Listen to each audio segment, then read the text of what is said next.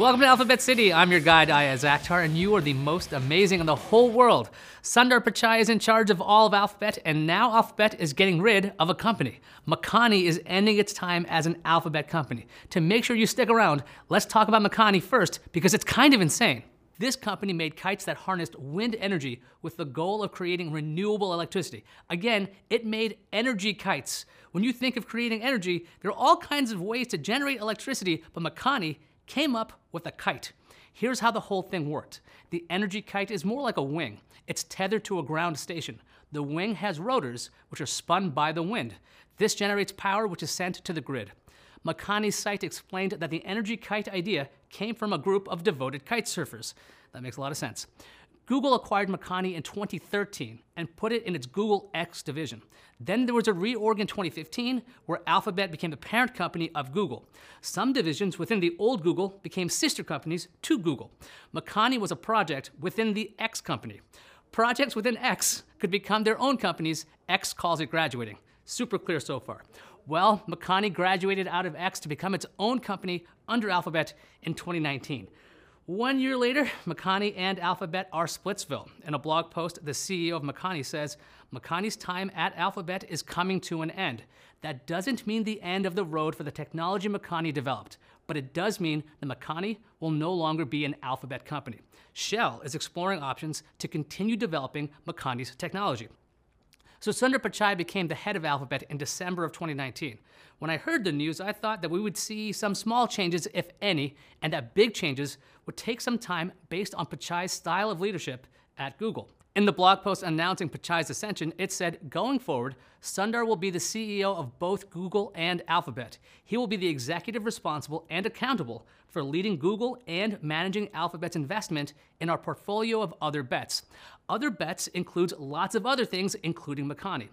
Makani getting the boot does not sound like a crazy move, but it could be an example of Pichai's Alphabet. On the 11th of February, the information reported that Alphabet subsidiary Jigsaw was no longer independent and was moved under Google. Sure enough, the report was true.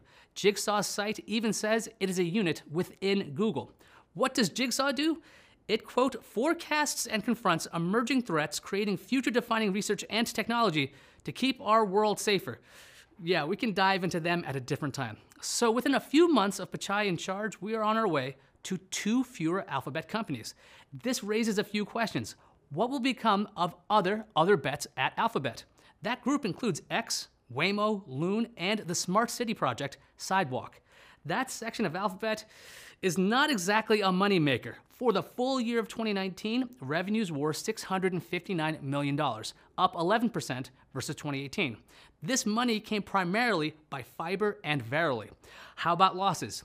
In 2018, the operating loss for the section was $3.4 billion. In 2019, that operating loss was $4.8 billion.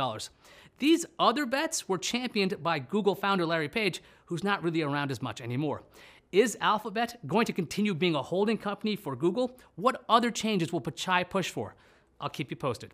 On to Comment Cove. Last time I was telling you about TCL's new concept phones. The slider definitely got your attention. Here's what you had to say. Jamil says, I wouldn't have thought it, but I think the slide out is a better implementation than a folding phone. Hal says, I love this concept more than the flip phones. Is the one says, this design will fail easier than the usual folding ones. And Ivan says, add a stylus like the Galaxy Note, and we have a winner drawing tablet in your pocket. Please let me have it.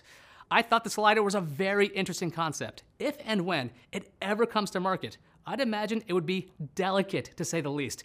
Fingers crossed that we will see something like that in the future. Thanks to everyone for writing in. While you're here, check out this video on the Huawei Mate XS. It might be the best approach at a folding phone. If you've enjoyed your stay in Alphabet City, please like and subscribe. If you've got any questions, comments, or news, let me know on Twitter. I'm at Ayaz. Also, I have the second part up of my interview with the head of Google Assistant right over there. Check it out. I'm Ayaz Akhtar, and I'll see you online.